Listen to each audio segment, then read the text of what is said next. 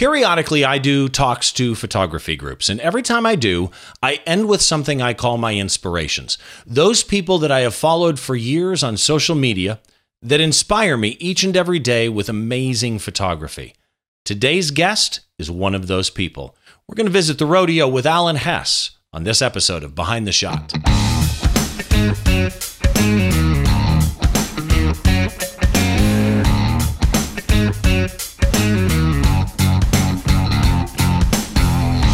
Hi, welcome to another episode of Behind the Shot, the podcast where we try and get inside the mind of great photographers by taking a closer look behind one of their shots, from conception to completion and all the stories and problems that happen in between. I'm your host, Steve Brazill. This is on the This Week in Photo Network. And just a quick reminder for you if you are subscribing to this podcast in your favorite podcast listener app, whatever it is, Feel free to run by uh, iTunes, drop us a review, good, bad, doesn't matter. But if you do have comments, you can also always reach out to me. It's Raz2, R A Z Z 2 on Twitter is probably the easiest way to reach me. So today's guest is somebody I've wanted to have on for a while because. Uh, to say that this guy is an inspiration to me is a huge understatement. Periodically, I go out and I do, you know, PowerPoint presentations for a couple hours to photography groups. And I also have a short, brief video course on TWIP School. And the last thing I always talk about is inspiration. Those artists who I follow on social media and followed before I knew them or before I was a photographer that give me inspiration each and every day. And one of the major ones that I always mention is this guy, Alan Hess. Alan, thanks for joining me, man. Oh, it's a pleasure to be here. Um, so, you are a guy that before I knew you, and we've shot a couple of things together, yeah. but before I knew you, um, seriously, I followed you on social media all over the place because what you do and the variety of things that you shoot, and in particular, your concert photography for my taste, although we're not talking concert photography today, is literally unmatched by many, many people.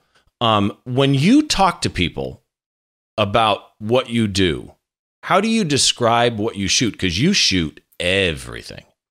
I, I do now. Um, I started out really just thinking uh, that I would be a concert photographer. I loved music. I loved uh, going to shows. Um, I followed a little band called the Grateful Dead way back when in the 80s and early 90s. And um, I thought that it would be fun to take my camera into shows and shoot concerts. And that was kind of where I started. It's kind of what I did. And I thought I would just be known as a concert photographer two things happened. One, I found out that making a living as a concert photographer is a lot harder than it seemed um, yeah. on the internet. So that was the that was the it's first a myth. Part. I'm just telling you, making it, money as a concert photographer right. is a complete myth. It's unicorn. It's uh, well, there's there's a very few guys out there actually doing it, but you know that's a different story. And the second part was that um, when I started transitioning into the job that I have now uh, as the house photographer for a venue, it turned out that they um, didn't really care that I wanted to be a concert photographer. They wanted me to cover everything that happened there. Um, so I learned that um, even though the concert photography is what I really wanted to do, uh, I now needed to learn how to shoot sports. I needed to learn how to shoot um, dance. I needed to learn how to shoot uh, stand-up comedy. I needed to learn how to shoot all these various things, and I'd done a little bit of over the time, but I'll tell you some of the, the weirdest moments when you're standing there and I'm, I'm sitting on a sideline at a Lakers preseason game, realizing I've never shot a professional basketball game in my life. I'm not even sure what I'm supposed to be doing. And I went right back to my concert thing. All right, it's freezing action um, in low light. And I, so, so everything kind of comes back to my concert photography start. And um, honestly, it's still where I have the most fun. It's also still where I have the most. Uh, uh, it feeds my soul more than it feeds my wallet. See, and that's uh, that's how I feel about it as well. But you mentioned an interesting thing that when you're shooting the Lakers, it's a you know you went back to that part of your head uh, that is just the you know mindlessness. You don't have to think about it. You can just do it without thinking of concert photography because concert photography really is low light action photography. That's what it is. Now it's that's, in a way it it's low light action portraiture too, but um, you have shot you mentioned the Lakers. You shoot hockey. You shoot dance. You shoot comedians. You've shot, you know, Billy Idol, Cher, Willie Nelson, The Who. That one just, I'm. You know what yeah. they said to me? The Who. The answer I got back was your radio. Why do you need to shoot pictures? Um, you've shot Robin Williams, the the, the great late Robin Williams, uh, and you are anybody who is a Photoshop uh, user TV or Photoshop World or anything like that fan or Kelby One fan. Uh, you're a Kelby One instructor. You're part of the Photoshop Dream Team. Um, the concert photography pre-con workshop at Photoshop World every year. That was you. Yeah, we did that. We did that ten times uh, since 2009. Um, so we, we might have we might have put that one to rest at this point. Um, we didn't do it this year, but uh, we did. We yeah, Scott Diussa and I from Nikon, we did that sucker 10, 10, 10 times running, and it was uh, it was amazing to do and, a live and concert. considered shoot. by many in the industry, in that industry, that niche Mm. you know market, to be the de facto standard for concert photography instruction. Um, there was nothing one else other like thing, it. and by the way, I should mention you're San Diego based. Yes. Um, but one other thing I should mention is actually two other things. You mentioned that you're the house shooter for a venue that's Valley View Casino Center Yes. uh, in San Diego. Um, and being a house photographer, something very, very coveted and rare that very few photographers get. So that that's an awesome land. But then also you're an author. You have authored how many books now? Um, I just finished my 15th book uh, with Rocky Nook. It'll be out in July. It's a second book on night and low light photography. Um, but yeah, I've I've um, I, I've written about two books a year for the last seven eight years. Um, I also did a series of ebooks in the middle, just because why not? Um, so yeah, uh, that again, that was one of those things I never really expected to do. Um, it was kind of a shock. Uh, going back to my college days, I was actually I got a degree in computer science and English. I couldn't decide what I wanted to do, and I had a hard time with uh, math, so I kept switching between the computer science department and the English department. At the end of the day, I ended up with degrees in both.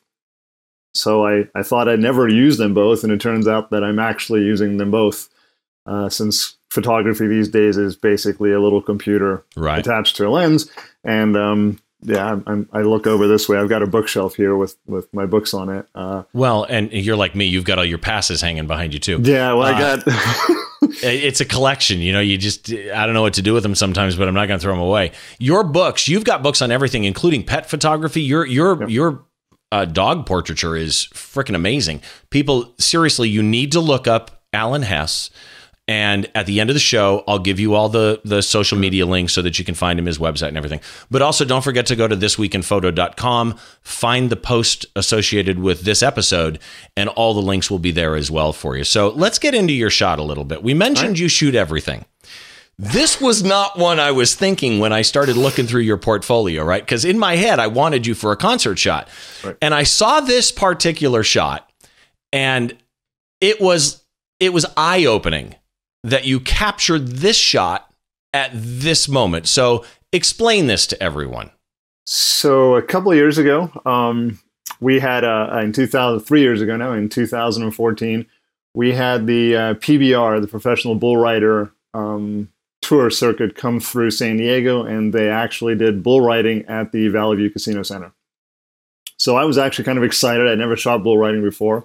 I've seen pictures. It's cowboys and bulls and things flying through the air, and um, I was given a lot of access uh, to shoot it from around uh, anywhere I wanted in this in the arena.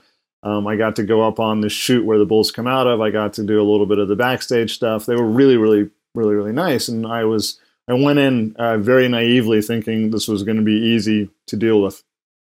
Turned out it was a lot harder than it uh, actually looked like. Um, they don't stay on the bulls very long. It's supposed to be eight seconds. I don't think uh, three people in the entire day lasted eight seconds. So shooting times So, so this guy that's on the bull in front of me, Yeah. he may have been on there for what three, Three- seconds, three seconds, maybe four. Um, and, he you was- had to get him coming out of the chute within three to four seconds. yeah, and that was that was the thing that I, I realized. I you know it's it's a it's a large area where they get to to buck around and, and ride. The problem is they don't stay on the bull very long. So um, the first part of the day or the first part of the evening, I started uh, too far away, and I was aimed at the the grate, and I was um, not getting much. So I started moving uh, further towards the um, where they were coming out, so I could try to get a better angle on it. Uh, once once I started getting like figuring out that I could get a better angle as they came right out the chute, Then it became a matter of uh, timing. Now, um, I mentioned this to you right before we started, and I'm going to go in right here. This was taken with a with a Nikon D750 DSLR. Not not a um, surprise there. I mean, it's a it's a one of their cameras, but this was actually the very first time I'd ever used the camera. Uh, it had arrived a couple of days before. I'd run it through some tests. Um, I really uh, thought it was doing a, an amazing job um, capturing stuff, and I just kept pushing it further and further and further. Uh, Didn't you go do. into this though th- with, with a camera you've never used, thinking this is a paid job? What if this doesn't work? Well, I had my other, I had my D4 with me. Um, Okay, So I was, I was shooting, you know, switching between the two. Uh, the thing that I found fascinating was that um, I needed to really go a little higher on the ISO and shutter speeds than I would shoot a concert at. So, you what go- was this at? Do you know? Yeah, well, this is ISO uh, 6400. Um, Wow. Aperture is 2.8, and then it was a 1 one thousandth of a second um, exposure to get everything frozen in place. I started Hold on out a second at- here. Hold on, I got to interrupt you. Yeah. And, and by the way, what lens is this? Uh, I'm going to guess it was a 70 to 200, probably somewhere in the 180, 160 millimeter range. Okay, so Um, here's what shocks me about this. You you you said 6400 ISO, Yeah. one one thousandth of a second. Yeah. Which makes sense to freeze this that you would need that, and so obviously you did 6400 just because you needed the one thousandth. right. That But was you the, shot this at 2.8 with a moving bull. Yeah. That part wasn't the hard part. The hard part was trusting the camera to not have, um, you know, horrible artifacts at 6400 ISO. Uh, and that's where that D750 really impressed me. So I had done a couple of shots earlier on, and I kept having to increase the shutter speed and increase the ISO. And I kept looking on the back of the camera, and I'm like, I'm not seeing any noise, so I'm just going to keep, I'm just going to keep going. And um, that was kind of a liberating moment where you're like, oh, I can just, you know, I can get the exposure at a 6400 ISO and not have to not have to be concerned you know that there's Well- that fear. When i shoot concerts i like to shoot you know 1600 iso and 250th of a second at 2.8 so this was a big departure from um, my usual settings.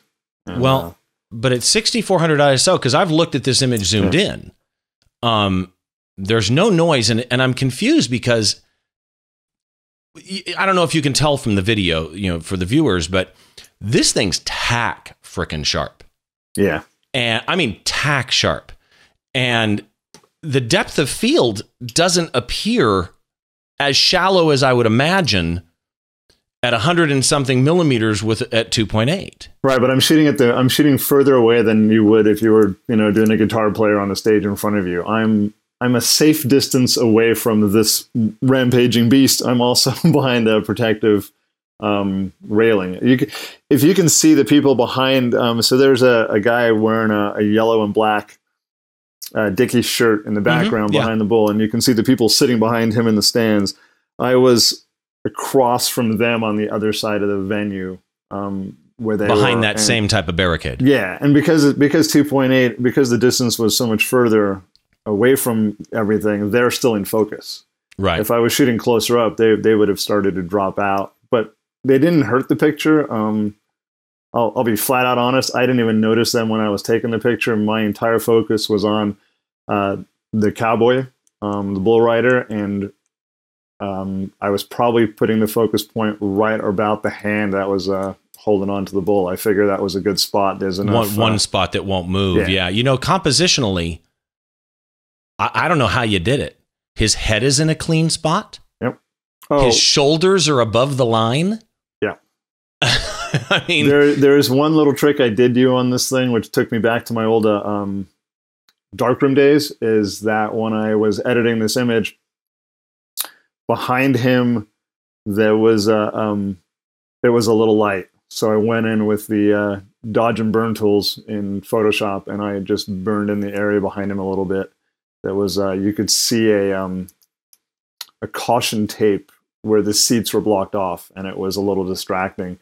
Um, so instead of editing it out, I just uh, I went back to the days of uh, dark. well, and that brings up an interesting question. question that I, I see debated in a lot of areas, and that is you're a, you're a house venue shooter, right? Right. So when you're shooting for a house venue, um, it no longer technically is photojournalism, right? No, not at it's all. It's marketing material. So, Yeah. do they allow you to to edit these pictures? Absolutely. Um, it's a it's a very different thing for when I'm shooting for the AP or I'm shooting for a wire service um, than when I'm shooting for the house. If I'm shooting for the AP or a wire service, I have a very strict guidelines. It probably never goes into Photoshop ever. Um, I'll just use Lightroom or you know to crop something. That's about it. Uh, when I'm shooting for the house, my goal is to make it look good in the venue. Now I'm not gonna I'm not going to cut and paste, you know, a crowd from one side of the room and double them and put them in another side of the room or something, you know, where it's completely wasn't real. But I have no problem uh, darkening out certain areas of the venue that were just a little overexposed when I shot them. Um, nothing you, wouldn't you do. could push a pixel if you if, if you wanted to clone Oh, if- something. yeah, if I wanted to clone them, something they, out, they they- don't mind. You th- can because no. it's marketing at that Right. point. Yeah it's and and if, if it's going out somewhere else it's going to get cropped differently. It can will overlay text. I mean all all different things happen to an image when it's you know done for the house. Um uh, i try not to i don't shoot with that in mind. I don't think oh i'm going to get rid of this or i'm going to get rid of that. But uh, honestly there's certain times um where i've taken a photograph and in the back of my head i've been like that background has got to be changed or it's got to be um usually just means uh, burning it in. Um, and for Well, and for, even photojournalism, like when you're when you're shooting for AP, Right. Um, what are you allowed to do? Crop, color correct, dodge, and burn. yeah, I don't even do dodge and burning for AP. Um, if I'm doing anything for AP, it's it's cropping, color correcting, and maybe some contrast adjustment. You know, it's the the the stuff you do in a dark room. Even before you get to the uh, enlargement, it's Would kind they of like allow you to dodge and burn? I don't even. I don't know. Um, it's never been the stuff that I shot for AP. The the reality is that it would take too long for me to sit there and edit each individual image under the under the timeline I've Right, right. when I shoot for them. Um, and a lot of times when I'm when I shoot for a wire service or AP, it's it's events like Comic Con and stuff like that in San Diego, and I shoot JPEG in the camera and I hand the cards off and I never see them again. I need to I- shoot Comic Con once. I really do. We'll talk. Um, yeah, I'm. I'm. T- I hear it's amazing. So on this shot, we we already mentioned that it's Valley View Casino Hmm. Center in San Diego. Um, but I'm curious on this shot what you used. You know, AF wise, was it a single point? Was it a zone? Yeah. No. You know, what tracking system did you have? And more importantly, what kind of burst did you fire? Uh, I shoot continuous, high speed continuous on all my my uh, my photos just about all the time. I'm you know for the live stuff, and I'll usually shoot in bursts when I'm doing concert stuff. I'll usually shoot in bursts of three to five, especially under the new um, LED lighting. It just the lighting changes so rapidly that I find a, a little three shot burst really does well. For this, um, I was using the new uh, 750. As I said, it has a uh, it didn't have as big a buffer, and I, my memory cards were kind of slow. Um, so I was using probably shooting in bursts of uh, five to seven shots, and um, I had learned that if I waited, I know it's going to sound like a small small amount of time, but I waited about half a second after the bull started coming out. I could hold the button down and get a nice seven eight um, sequence, uh, and that was about all. Then the then the cowboy was flying, and the and the bull was usually standing on top of him. Uh, and I have some of those shots too, but we decided not to uh, show too many of those publicly. A little disturbing. Oh yeah. Uh, Uh, I use what, single- what kind of tracking did you use? Well, I use single point autofocus, um, and I usually um, had the point. I would start with a point uh, like one third into the frame, and then I would just move the camera. So I'm basically keeping that single point um, right on the cowboy, and um, Do you switch that single point, or you leave it dead I- center? Or I I don't leave it dead center. I usually leave it uh, off to one third of, of the frame, either you know left, right, um, up or down, somewhere where it's not dead center. I don't Right. like you know I'm trying to. Uh, but with this, um, it's half half practice shooting and half pure luck, and you know a little bit touch of of you know. Thank God for cowboys who can get their hands in the air at the same time that the bull is completely off the ground. Um, yeah, it's amazing, So- isn't it? I mean, these Yeah. guys these guys are way more man than I am. So I don't, I don't let the camera track stuff. Um, I was using uh, I was using either a single point. Uh, now the Nikon D750 has a little thing called a group uh, autofocus where it uses five points, but they all have the same um, priority as a single point. So it's just like having one bigger point moving around. And I used that for a lot of the uh, the stuff that I was shooting that night because a it was new and b I wanted to try it. Uh, for this one, I was still on single point um, because it it was towards the end of the day, and I still hadn't gotten this like I hadn't gotten the the money shot yet. I hadn't gotten a great, um, you know, uh, rodeo shot. Uh, you did with this one. Look at the right. dust so, under this guy. Oh, dude, that that was the thing that was that was that was killing me on on a lot of the other shots was that I would my focus was off by just a little bit or the um you know for people who are watching this, I mean, assuming you're photographers, but if you're not, uh, the depth of field is shallow. But if you have something that's on the same plane, so if I'm, I'll hold my hand up, and um, if your focus is on you know this part of the image and it's and it's flat, then this is in focus too. And that's that was the really lucky part about the shot was that not only was the angle of the bull coming out of the chute perfect, the hand was up was perfect, the whole animal and the cowboy was all in the same plane of focus. So once the focus was locked onto the cowboy, everything was sharp, including the dust on the ground right below the, the hooves. So it was a, it was a really great combination. And part of that was that I kept moving around until I figured out the angles of the bulls coming out you won't see any of the photos from the first 15 or 20 minutes I shot that day because I thought I was going to be really cool and I'd shoot everything coming straight at me.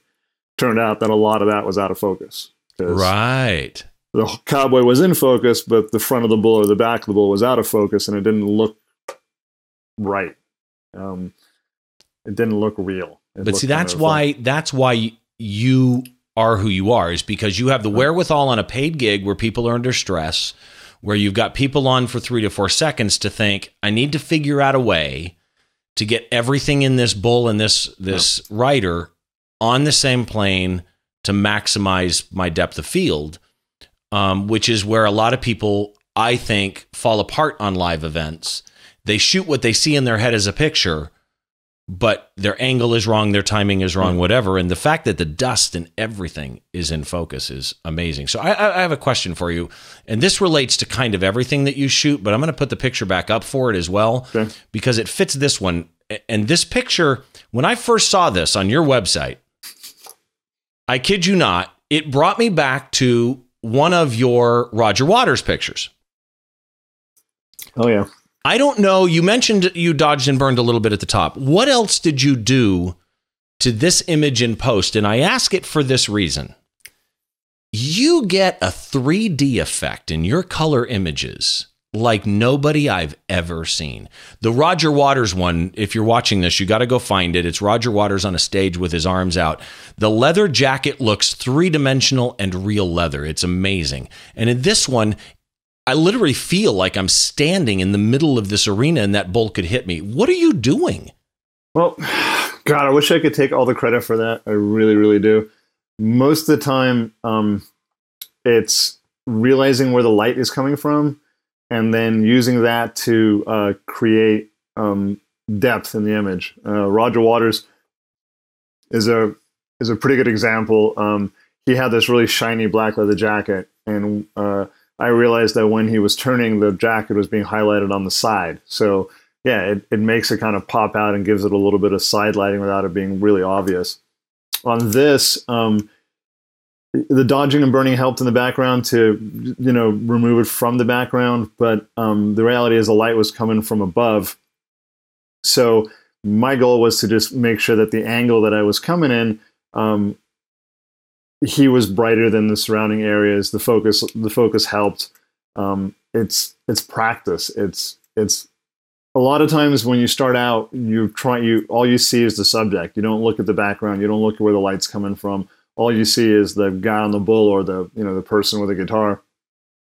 After a while, um, the subject's important, but your brain can start kind of looking at all the surrounding areas and looking at the stuff that actually makes the whole image work. And um, on the downside of that is it's become really frustrating now when I'm editing something and it's not perfect. I have a very hard time um, with images that aren't. Oh man, that was so close, but it's I don't like the light on something, or I can see too much of the background, or you know the shadow is in the wrong spot and i try to do that while i'm shooting sometimes it's easier sometimes it's more difficult um, and with all of this stuff there's this little piece that's just called good luck. There's just a little piece of like wow i, I just i got lucky. Um, and, you get and, lucky a lot my friend. Well i get lucky a lot um, partly because i'm i'm looking for it. Uh, so I've, I, it's you have to be able to recognize when something's going right or when you're getting close to, to a shot that you really you know that you really want to take. Um, i shot the flaming lips the other night for the first time. Uh, they were on on you know I, I don't really have a bucket list as such but they were one of those bands where i've seen a lot of really cool pictures of them and i'm like ooh i'd like to take a really cool picture of that band. And there was a lot of confetti and a lot of lighting right up front and i had in my head i could see the i could like see the picture before it ever happened that i wanted a shot of of wayne the lead singer small and i wanted all this confetti and you know in the picture to be more just him and i came pretty close i wasn't 100% thrilled with, with but for what it is it was it came pretty close but to do that, I needed to make sure that I was off to the side. I needed to make sure that I had a wider angle lens on. I needed to make sure that I was watching where the other photographers and security were. I needed to make sure I was watching all this other stuff because in my head I was like, I can't get that shot from up from in front of him. I have to be over here. I can't get that shot with a zoom lens or a 70 to 200 millimeter. I need something wider. I need my 24 or even a fisheye or something to get that that view. So in my head, I'm pre-planning and giving myself a better chance of getting lucky. I should say. I, I, so I've cut down the odds of it being pure luck to being planned for it and getting you know in getting lucky. Well, um, you you you take pre pre visualization to the next right. level, really, because it's one thing, and a lot of people, you know, uh, you know, suggest that you pre visualize a shot, that you see it in your head ahead of time, right. and that's all fine and dandy if you also do what you're doing which is pre-visualize what's needed to get it. Um, if you were if you were to give one tip, because this is kind of your area, this low light action photography. If you were to give one tip to people that are having trouble in the low light action photography arena, right? Uh, what what would it be? Uh, um, probably the the, the I'm gonna I can't follow the rules that well, so I'm going to give two because the first one is just calm down. Everyone gets a little bit tense and excited, and, and, tense and exciting is great. I get very excited when I'm about to shoot a show, but um, you need to just relax and calm down. It's not it's it's just photography. It's not brain surgery or you know changing the world. But uh, I've seen people um, they get worked up, they get very excited, they get very tense, and then everything falls apart and you can never recover. And because you only have a few minutes to shoot um, a show or to get the shot, uh, the more tense and excited you are, the harder it is to to get back in the groove and to get comfortable doing it. So um, the first thing is just remember it's only photography. It's not it's not that important. It's, right. You know, it's, it's not rocket surgery. It's not. Yeah. You know. You know. You're not. You're not. You're not rooting around in someone's head. You know, trying to fix their brain or something. It's just um, making pictures. Uh, and the second thing is, uh, I uh, and this one's a really practical one. Um, if you're shooting a concert, uh, start at ISO 1600, 250th of a second at f2.8, and when it starts going on, I mean, I those are just my starting settings because it turns out I've taken a lot of pictures. I've looked at the EXIF data for them. Uh, that's a big spike right at those settings. So if you start there every time and then it's too dark, you can adjust. It's too light, you can adjust. It it's a really good place to start. So I always like to give people like a starting spot. Here you go. You don't have to start at zero. You can start, you know, hundred feet down the track, and then you can adjust when the lights when the lights change. Um, and and those are my settings. Whenever I walk into a venue I've never been into before, and I don't right. know what the the tour is like or the rodeo is like, and I, I don't know what the lighting is going to be like. That's my starting point. point, and for me, I always shoot wide open, so I'm at 2.8 no matter what. It makes Same my here. exposure triangle so easy. Is it, all I have to do is look at the subject and go, "It's a freaking bull." I need a thousandth of a second. Yeah. I'm not going to change my aperture. That only leaves one variable left, and it's the ISO. And what I tell everybody nowadays, my my biggest low light tip is just always just crank the ISO. Your camera nowadays, this is 6400 oh, ISO. Yeah, it's amazing, and the and the newer cameras are are actually doing even less noise at, at the high. You know, this is now a couple years old. This is uh, 2000. Was that 2014? I think so. Three years, two and a, it was November of 2014. So two and a half years old technology. Nowadays, it's you can probably it'll probably even have less noise. I mean, uh, uh, honestly, I'm still using the D4 and the D750, so I'm not like I haven't found them to be, you know, too noisy yet. I don't know if I'll ever find the day where they're too noisy. Um, for the for the camera geeks in the audience, I started with a Nikon D2X trying to shoot concerts, and that thing had flying saucers shaped noise at you know like ISO 400, and, right? You know, giant pieces of things floating through the screen, and you're like, eh. Um, you've have you had Rick Sammon on? I I, I did I, do an episode okay. with Rick Sammon, uh, uh, who is also a friend of yours. Yeah. Um, I did a episode with Rick with uh, one of his. Uh, it's the Blue Swallow Motel on Route 66. So um, Rick always said a comment about ISO that I that I've taken to heart. Um, Rick said, "If people are noticing the noise in your image, then your image is boring." yeah, I was I was like, he's like, it's if they're not, if, you know, I'm like, wow, that's that's really true. It's, and I use that quote when I do presentations because uh, Rick originally mentioned it to me, and I did a blog post for Rick on you know ignore the noise, just stop worrying about the freaking noise. The most iconic pictures of our day. You go back and look at the Muhammad Ali standing over Sonny oh, yeah. Liston. What the most iconic pictures of our day are nothing but noise and you don't even notice it. It's there. And you know, there's always somebody that's going to go, "Well, that's film noise. It's different than digital noise." You know what? It's noise, and you didn't notice it because the image was that good. So yeah, yeah his a, his saying is 100% right. If you notice the noise, there's probably something else wrong with your right. image. And, and the thing is that the only people who actually ever look at noise are other photographers.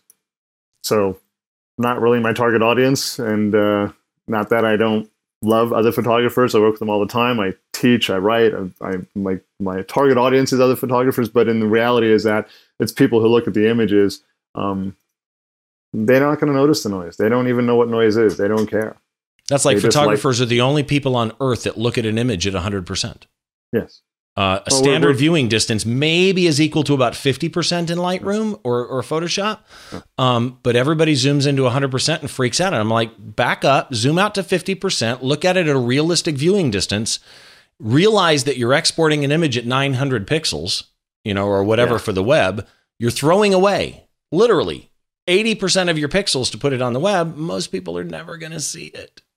And to put it in the, to, to reverse that, um, at the Valley View Casino Center, I have uh, what I like to call the largest gallery showing um, of my career oh, yeah. because oh yeah, we have uh, 16 images that line the walls on the inside of the venue. So it's an old concourse type basketball arena, and when you walk up, the you know the, the circle, uh, they're printed uh, 22 feet long by 11 and a half feet tall at 100 DPI uh, on vinyl, and they look fantastic and some of them are a half frame from a old D3, so it's about seven megapixels of Im- data going up on a wall, 22 feet long, and no one ever walks around the building and goes, "Wow, that looks noisy," or "There's blur there." They just walk up the picture, they stand in front of it, their friends take pictures of them in front of it, and you know everyone's happy about it, and it looks great, and and you can see the hairs on Taylor Swift's arm, and you can read the tattoo, and you can see the the glow on Roger Waters' jacket. You know we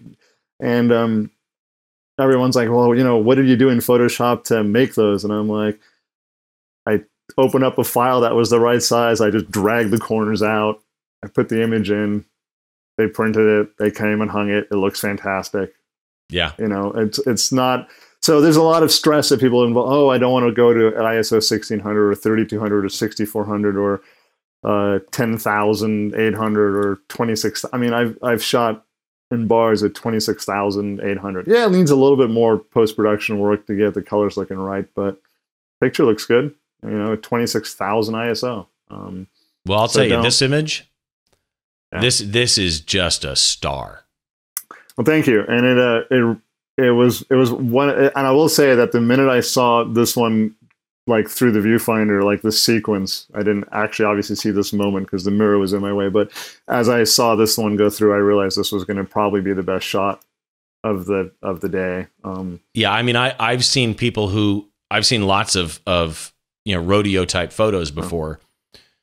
This is one of the best rodeo photos I've ever oh. seen in my life. Brilliant job, Alan. I really th- I, I can't say thank you enough for having you on because, like I say. I know you now, but you've been an inspiration right. to me for many, many years. If people want to find you more, what's your website? It's uh, alanhessphotography.com. Okay. And Pretty then simple. you're all over social media. You're Shot Live Photo on Twitter. You're Alan Hess on Instagram. You're Alan Hess Photography on Facebook.